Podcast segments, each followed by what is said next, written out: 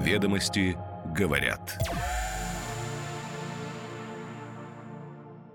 Среда, 10 января 2024 год. О чем сегодня пишет главная деловая газета страны.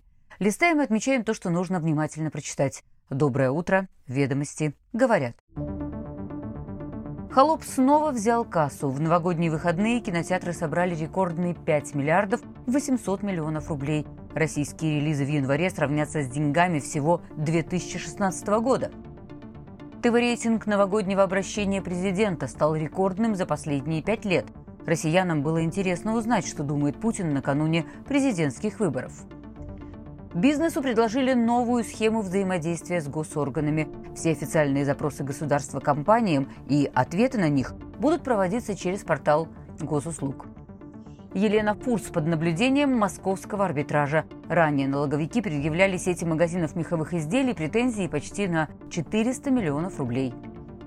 Мальдивские острова разрываются между Индией и Китаем. За оскорбление индийского премьера они лишатся главного источника туристов – Ведомости говорят.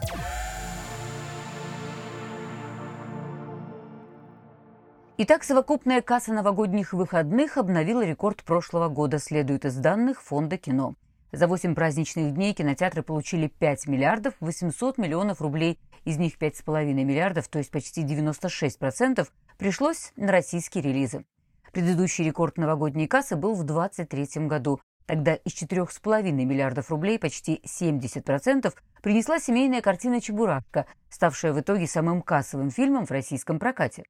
Рекорд этого года во многом установлен благодаря возросшей цене на билет. Средний, по данным ЕАИ, стоил 392 рубля, в начале прошлого января было около 330 рублей.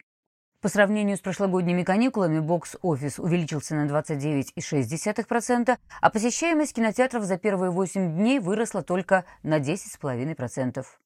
Ни один из фаворитов новогодней битвы по отдельности не достиг кассы Чебурашки, но совокупно два лидера, стартовавших 1 января, побили восьмидневный результат прошлогоднего рекордсмена. Комедия «Холоп 2» заработала 2,6 миллиарда, а семейная картина «Бременские музыканты» 1,96. Замыкает тройку мультфильм «Три богатыря» и «Пуп земли», вышедший в конце декабря. В 2024 году анимационный релиз получил 614 миллионов рублей. Общая его касса на момент публикации более 770 миллионов. Со ссылкой на аналитиков фонда кино ведомости говорят, что за текущий январь российские фильмы соберут столько же, сколько за весь 2016 год, объявленный годом кино. Тогда совокупная касса составила 8 миллиардов 600 миллионов рублей.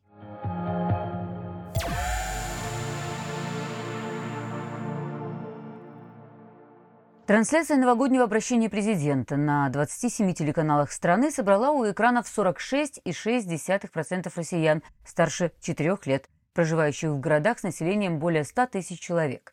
Эти данные представила компания «Медиаскоп». При расчетах там учитывали домашний и дачный просмотр. Рейтинг стал рекордным за последние пять лет. В своем новогоднем обращении Путин подчеркнул, что граждан страны всегда объединяла и объединяет судьба Отечества – Отметил, что россияне гордятся военнослужащими, которые участвуют в спецоперации, а также напомнил, что 24 год объявлен годом семьи. Ведомости говорят, что интерес к новогоднему обращению Путина вырос, поскольку людям важно знать его мысли перед выборами. По словам политологов, россияне понимают, что Путин – основной кандидат, и им интересно его мнение об уходящем годе. Кроме того, по мере приближения выборов закономерно увеличивается интерес к медиаформатам и в первую очередь к тем, в которых принимает участие глава государства. Больше всего зрителей смотрели новогоднее обращение президента на Первом канале, что эксперты объясняют данью традиции. На втором месте «Россия-1» замыкает тройку ТНТ. По телепросмотру за полные сутки 31 декабря на первых двух строчках рокировка. Лидер «Россия-1», Первый канал, второй, Далее последовательно СТС, ТНТ и НТВ.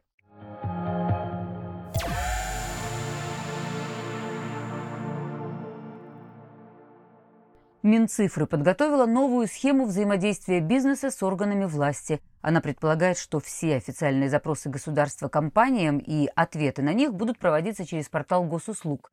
Новый алгоритм ведомство направило на согласование в деловые объединения. Деловой России, Опоре России и Российскому союзу промышленников и предпринимателей. Представитель Минцифры подтвердил, что министерство готовит совместно с Росстатом механизм, позволяющий избежать дублирования информации при запросе сведений у бизнеса. И добавил, что пока идет проработка схемы, а о деталях говорить рано.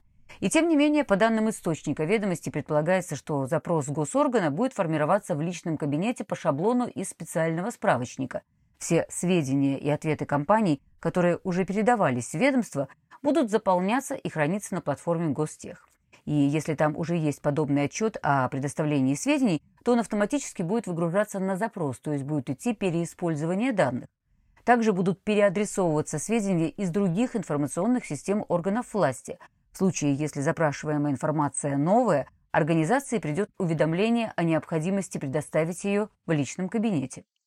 Ведомости говорят, что деловые объединения в целом поддерживают предложенный подход это, в частности, поможет исключить запросы в заведомо неисполнимые сроки, что случается довольно часто.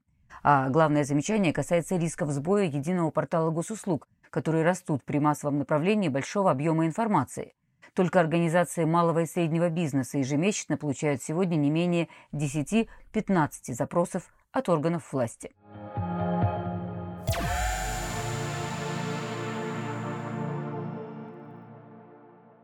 Арбитражный суд Москвы признал обоснованным заявление инспекции Федеральной налоговой службы номер 4 по Москве о несостоятельности главной структуры сети магазинов меховых изделий «Елена Фурс». 26 декабря, как следует из материалов дела, он ввел в отношении этой компании процедуру наблюдения. Следующее заседание назначено на июль. Ведомости говорят, что, судя по всему, проблемы у компании начались в конце 2021 года – Налоговики по итогам проверки деятельности за 2017 предъявили претензии на 411 миллионов рублей. Позже эту сумму снизили до 405 миллионов. Инспекторы пришли к выводу, что компания уходила от налогов, используя сеть индивидуальных предпринимателей, которые имеют право на упрощенную систему налогообложения. Елена Фурс пыталась доказать в судах свою невиновность, но все иски летом 23 года проиграла. Погасила ли компания долги, неизвестно, однако из решения арбитражного суда следует, что пока в реестр требований внесена задолженность лишь на 459 тысяч рублей. Юристы поясняют, что наблюдение – это начальный этап процедуры банкротства. Вводится, как правило, на 6 месяцев, чтобы управляющий мог провести анализ финансового состояния и принял меры для обеспечения сохранности имущества – Учитывая, что долги Елены Фурс невелики, не исключено, что до конкурсного производства и реализации имущества так и не дойдет. В контактном центре Елена Фурс ведомостям сообщили, что ее фабрики по-прежнему принимают заказы, в том числе на индивидуальный пошив шуб. К слову, с падением спроса на шубы эксперты, среди прочего, связывают проблемы компании.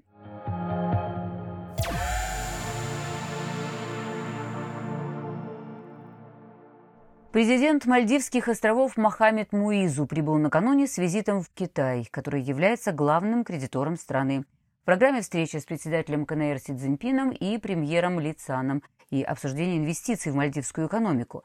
Но поездка омрачена скандалом с Индией, начавшимся с оскорблений мальдивскими чиновниками премьера Наренды Моди.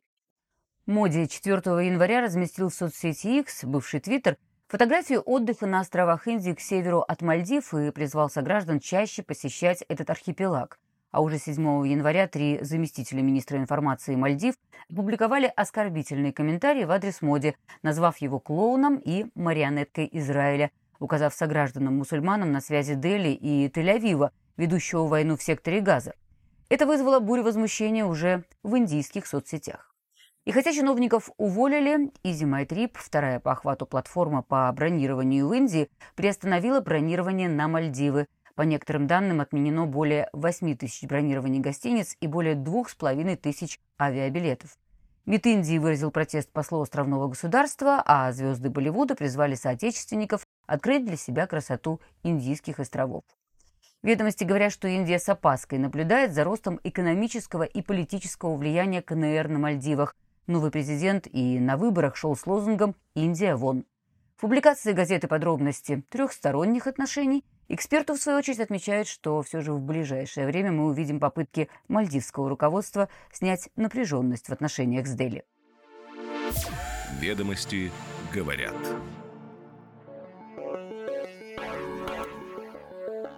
Каждое утро по будням «Ведомости» говорят. Краткий обзор публикации главной деловой газеты страны Следим за развитием событий и новыми трендами. До встречи завтра.